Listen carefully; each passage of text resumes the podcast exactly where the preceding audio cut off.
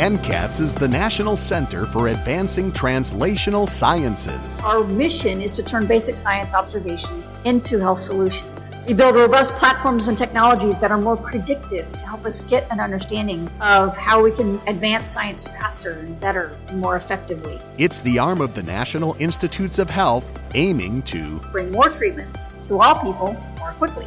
And NCATS does it by funding entities nationwide including the CTSI in our community. The CTSI program revolutionizing health to turn science into clinical care faster, addressing health disparities, responding to urgent public health needs, and just leading in general the field of translational science. Discover how NCATS is where science goes to become health.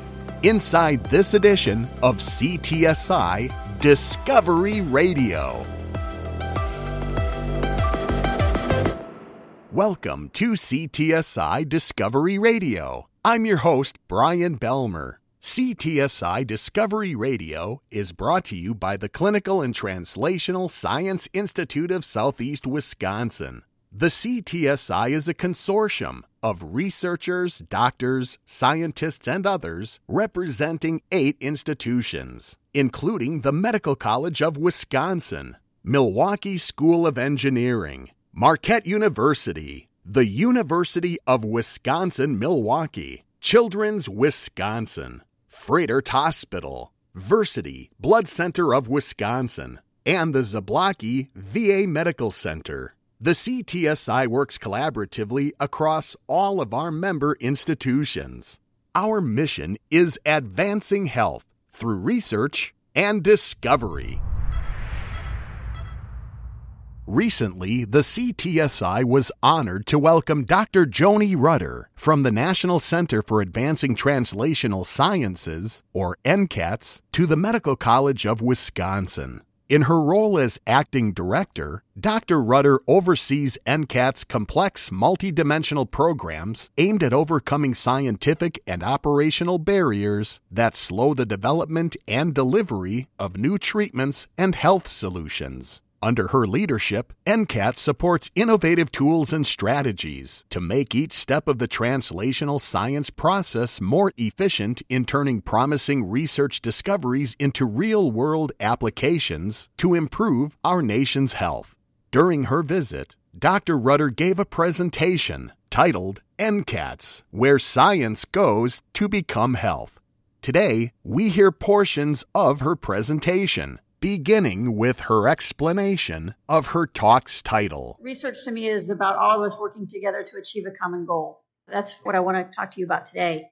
What is NCATS? Who are we? And I like to think of us as being the place where science goes to become health. So that's the catchy title we have. Then Dr. Rutter dives right in, sharing one of the monumental changes NCATS and medical research face. So there are about 10,000 diseases that we think are out there, probably more. There are about 7,000 rare diseases with known molecular basis, and only about 500 of those have a treatment. So 95% of all diseases out there don't have the therapy available. She says this is largely because we're stuck in old school drug development approaches to treatment. But right now, it takes 10 to 15 years and $2.6 billion to bring a drug to market and there's a failure rate of about 90%. That's a lot of time and money for a very large failure rate, mostly due to lack of efficacy and safety in drug development in human testing. When it gets into humans, it fails because we don't have the right safety and efficacy data out there. We tend to use mouse models to indicate what might be happening in humans. But are we at a point in time where we need to advance our technologies to help us understand what might be happening in humans, help us predict what might be happening in humans? So we need these new technologies and better predictive tools across the translational pipeline spectrum to be able to get there. These are some of the problems translational science and NCATS is trying to solve. So, NCATS is building end to end solutions to address these types of bottlenecks in translational research. Our mission is to turn basic science observations into health solutions, developing cross cutting collaborations and partnerships, doing outreach and engagement with communities. We build robust platforms and technologies that are more predictive to help us get an understanding of how we can advance science faster and better and more effectively. And by doing all of these things, then we can take more productive risks to remove the scientific and operational barriers holding us back and thereby achieving their goal to bring more treatments to all people more quickly. Dr. Rutter explains how NCATS does this, using the analogy of a translational science pipeline. When we talk about translational science, it's taking something from basic science, that pre discovery space, and moving that forward through drug discovery, preclinical development, through clinical trials, phase one, phase two, phase three, all the way through FDA approvals, and then post marketing and evaluation. So this is the T0 to T5. But with the translational science pipeline, just like any pipe, they get crud in the pipe that tend to crimp the pipe. So what that means is that there are barriers to how we can move more efficiently and much more quickly. Those barriers can be operational, they might be financial or administrative, or they might be scientific problems. If you have crimps in that pipeline, the flow rate is determined by those crimps. And so we got to tackle all of those areas along the entire pipeline, the entire spectrum of translational science to be most effective. While the pipeline is a simple analogy that works, Dr. Rutter tells us that translational science is indeed complex. It's a vast space from cells to society. This is the entire spectrum that we're working in.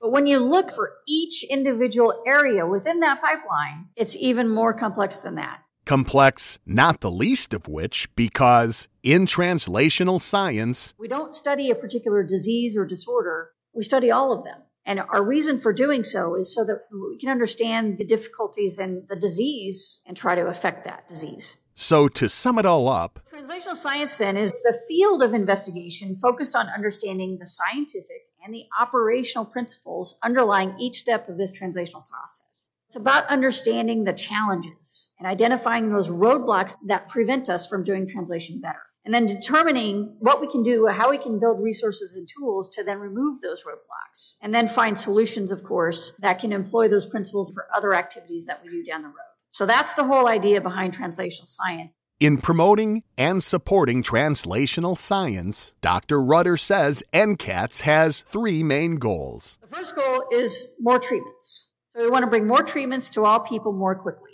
And if we want to bring more treatments through that pipeline, as I mentioned, there's only 5% of diseases with a treatment. What if we can increase that just fivefold? That's 25% of diseases that could have a treatment. In order to achieve that goal, we want to enable the development and use of platform technologies that are not designed for one disease, but for many diseases and help a variety of diseases that perhaps use a similar system or molecular pathway and identify those so that we can affect a variety of diseases. Find what's common across diseases to affect that change. We want to think about new initiatives on more treatment modalities, taking advantage of the fact 80% of rare diseases are due to a single gene causing a disease. What if we could provide the functional copy of that gene? Gene therapy, gene targeted therapies, gene editing. These sorts of modalities would be new modalities to get to more treatments and really be able to increase 5% to 25%.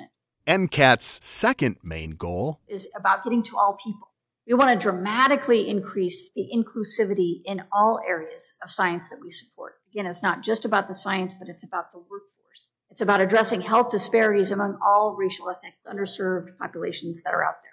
Dr. Rutter says in achieving this goal, we want to prioritize developing strong community engagement partnerships. We want to train the next generation of translational scientists to make sure that they understand the principles of translational science so that can be applied much more broadly and again, emphasizing a workforce that reflects the population. And this is going to help not just advance the science, but also improve our ability to get commercial interest across a variety of places for rare diseases, for example, where there is no commercial interest, and raise the boat for rare diseases included in this all people category. NCAT's third main goal getting these things more quickly. As I mentioned, it takes 10 to 15 years to get a drug to market. I'd like to cut that in half, and I think we can do it. And she explains how. Building better team science, people who can speak languages across that translational science spectrum is going to be very important. And that's going to be one of the ways in which we can build this. Building better predictive models to help that translational science spectrum even faster. Data science is going to be an important field to this more quickly aspect because we'll have uh, different tools, artificial intelligence, machine learning, quantum computing to help us and make sense of data and turn that data into knowledge. So again, NCAT's main goals. In a nutshell, three big goals. More treatments to all people more quickly. NCATS aims to achieve these goals through the collective research and collaborative works of 60 plus entities funded by grants from the Center's Clinical and Translational Science Award Program. The CTSI of Southeast Wisconsin is one of them. The CTSA program, revolutionizing health to turn science into clinical care faster, effective partnerships and collaborations, addressing health disparities, responding to urgent public health needs through proactive activities, promoting training and career support, and just leading in general the field of translational science. Dr. Rutter says the entities created through the CTSA program have been vital in advancing translational science, especially during COVID. We would not be where we are today without the CTSA programs and their involvement in helping us respond to the COVID pandemic.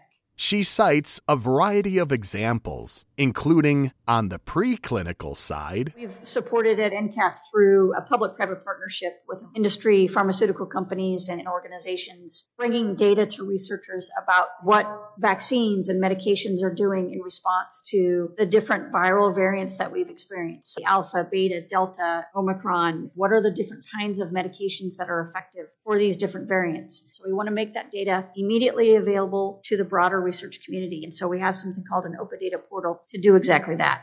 And on the clinical side, this is where the CTSA program has really shined. Clinical trials, we've been involved in a variety of these, and the CTSA program, again, here has led the way. This is accelerating COVID treatments and interventions and vaccines. And again, the CTSAs have been the leaders of this space to enroll, recruit, and do these trials. One final point in Dr. Rutter's presentation is NCAT's commitment to equity focusing on what she calls the three R's equity in terms of racial equity, rural equity, and rare disease equity. And again, these are areas that the CTSA program has been very much involved in a variety of ways. For example, the RADx UP program. This is to help ensure that everyone, but especially those who are underserved, have access to COVID 19 testing and focus on those communities that are the hardest hit by the pandemic.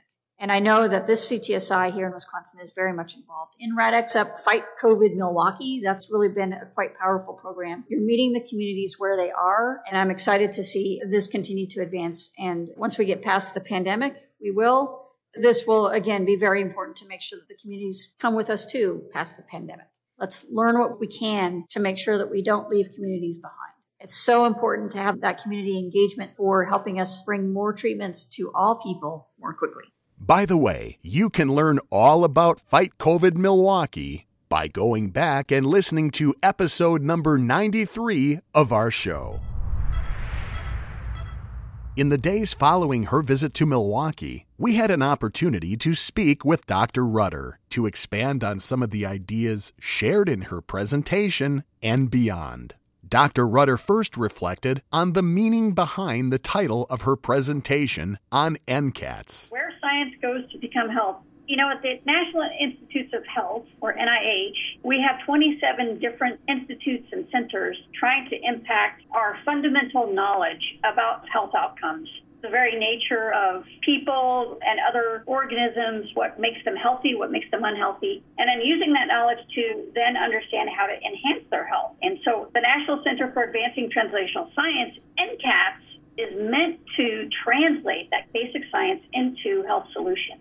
So our NCATS mission builds on that last piece of the NIH mission to turn it into fundamental knowledge of enhancing health, lengthening life, and reducing illness. Furthermore, Dr. Rutter says on the NCATS website, it's stated Our full mission is to catalyze the generation of innovative methods and technologies that will enhance the development, testing, and implementation of diagnostics and therapeutics across a wide range of human diseases and conditions. So, what I like to say is our mission is simply to turn basic science observations into health solutions. And it's using that NIH engine, creating those health advances through basic research and then turning them into health discoveries that can impact patients' health that makes it so important for us. So that's why I made it that catchy title. Helping NCATS carry out their mission is, again, the entities created by their Clinical and Translational Science Award program. Perhaps never has this been more true than during the COVID pandemic. Oh, absolutely. The CTSA program is part of the leadership of the United States and our response to the pandemic. The CTSAs bring the local and the regional and the national capacity all at once certainly they're working in the local environments in their own communities, and that can be expanded out to their regional impacts. But over the pandemic, that ability to come together as more of a national capacity has really helped us respond to the pandemic. She points to an ongoing national clinical trial as an example of this. We've called the Accelerating COVID 19 Therapeutics, Interventions, and Vaccines, or ACTIV program. This is a public private partnership with a variety of pharmaceutical and industry and organizational partners, as well as with the NIH and other health and human services agencies. And we've pulled together to do a variety of clinical trials. And the CTSA program has really led in that space of doing those clinical trials. Something that has been adjacent to that is on the convalescent plasma clinical trials, where the Wisconsin CTSI was part of some of those key contributions to our understanding of potential treatments. Learn more about our local CTSI involvement in the National Contained COVID Convalescent Plasma Clinical Trial by listening to episode number 82 of our show. By the way, Dr. Rutter stresses the vitality of community engagement with this or any clinical research. The community engagement that's particularly strong within the community of listeners that you have. That community engagement machine has been the big reason we've moved so rapidly. And I'd be remiss to say that this is just about the CTSI program in Wisconsin. This is also about the robust participation from the communities that the CTSAs serve. So, to all of your listeners out there, thank you so much for participating in these clinical trials and the clinical research that the CTSA programs are doing. And I can tell you the CTSA programs around the country have tremendous respect for the communities that they serve and are always seeking to interact even more with them. Although still in the midst of the pandemic, does she see the CTSA program having momentum once we're eventually post COVID? I do. In addition to the clinical trial work, I want to give you some of the other work that the CTSA program as a whole has contributed to. One of the more innovative aspects was direct from the CTSA program, and that's something called the National COVID Cohort Collaborative. It's also called N3C. And N3C was a big deal because here in the United States, we don't have a standard way to collect electronic health record information across the country, which means that there's no standard way to look at electronic health records for research. But N3C, which has been specifically focused on COVID, is changing that. N3C created a secure national resource of electronic health records from COVID exposed individuals and then made those data available to researchers to help understand in near real time the impacts of the pandemic and the interventions that are created for it. And that's a big deal. Well, it's a big deal because these health records across the country are not harmonized with one another. And so they come in different formats. So we need to compare apples to apples. And N3C was the key innovation to do exactly that. So, for example, if you go to a doctor in Wisconsin, they might get your height and weight in inches and in pounds. But at another doctor somewhere else, they might capture that information in centimeters and grams. N3C takes all of the data and makes sure that the values are all converted to one standard. So you can see why it's really important to have those variables converted in the right way and on a standard platform. And I'm talking about weight and height. Imagine all of the different variables and clinical manifestations COVID has brought upon us neurological issues or lung and breathing issues. And so this National COVID Collaborative was really another key innovation that the CTSA program led. And I think going forward, post COVID, that will be one of those key lessons learned from this. Another key innovation developed during COVID that will pay dividends going forward. Called an open data portal, which is a collection of over 10,000 data sets to date that have evaluated a variety of screens from industry partners and other partners related to assays to understand the effectiveness of vaccine and therapeutics on each of the new viral variants that we hear about. This open data portal makes these data accessible so that the scientific community can benefit from what is known in a very easy to use dashboard and view. So, this is another key feature of using the power of data to help inform us how it might impact what we know about the diseases under study, in this case, COVID 19. But moving beyond that, these are lessons learned that we need to keep in the fore so that we don't lose that approach and apply it to other diseases that are much in need of this concerted effort as well. So there are lots of lessons we can use from the pandemic and continue to move them forward very well. As mentioned, Dr. Rutter recently visited the CTSI, and she says four things in particular made an impression on her. First, the ability of the leadership to take the CTSI program and the funding that comes with it developing the infrastructure that's needed to support the body of work that they conduct in the community. And they've been able to use that to leverage ways to get additional resources from other private organizations to help support and add to that work. So they have taken the funding and they've essentially doubled it because of the infrastructure that they have and the confidence in the community they serve that they can do even more with additional funding. And so that shows you there is confidence in the CTSA program and what they contribute to the understanding understanding of health and disease within the communities we serve. The second impression it's the CTSI of Southeast Wisconsin. That's right, but for example, Discovery Radio. This reaches many different states within the U.S., many different countries across the world that reach is really incredible. It's not just the local and regional outreach this CTSI provides, it's using resources like the radio and the podcast to help ensure that discoveries can be disseminated across the world. I can't thank you enough for the work that you are doing with this Discovery Radio. So thank you. There's a Council of Faith that was very robust, and there's a 500 Stars program, which is seeking to really educate people who are in high school and beyond to employ people within the Milwaukee area, science cafes that increase the health and research literacy of the population that the CTSI serves through a very informal setting where people can learn a little bit more about the science being conducted in their backyard. And I think that's really incredible.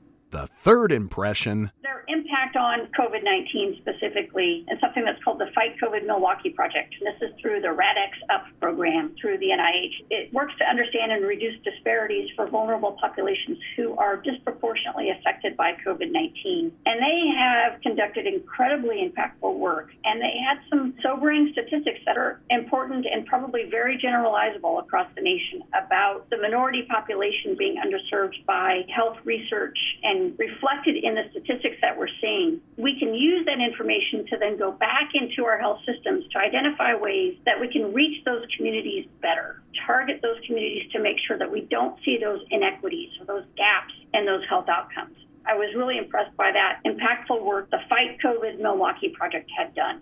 And the fourth impression the Accelerating Medical Product Development Project. So, this is the AMP project that they talk about, working with a variety of innovators across the region to develop drugs, devices, software, clinical delivery approaches. And all of these are working in a space to address unmet medical needs and to achieve together what they can't do individually. Their whole goal is to really make these connections across southeast Wisconsin to bring these innovative people together and to help advance health impacts even faster and better across this kind of a network. In her presentation, Dr. Rutter talked about precision medicine.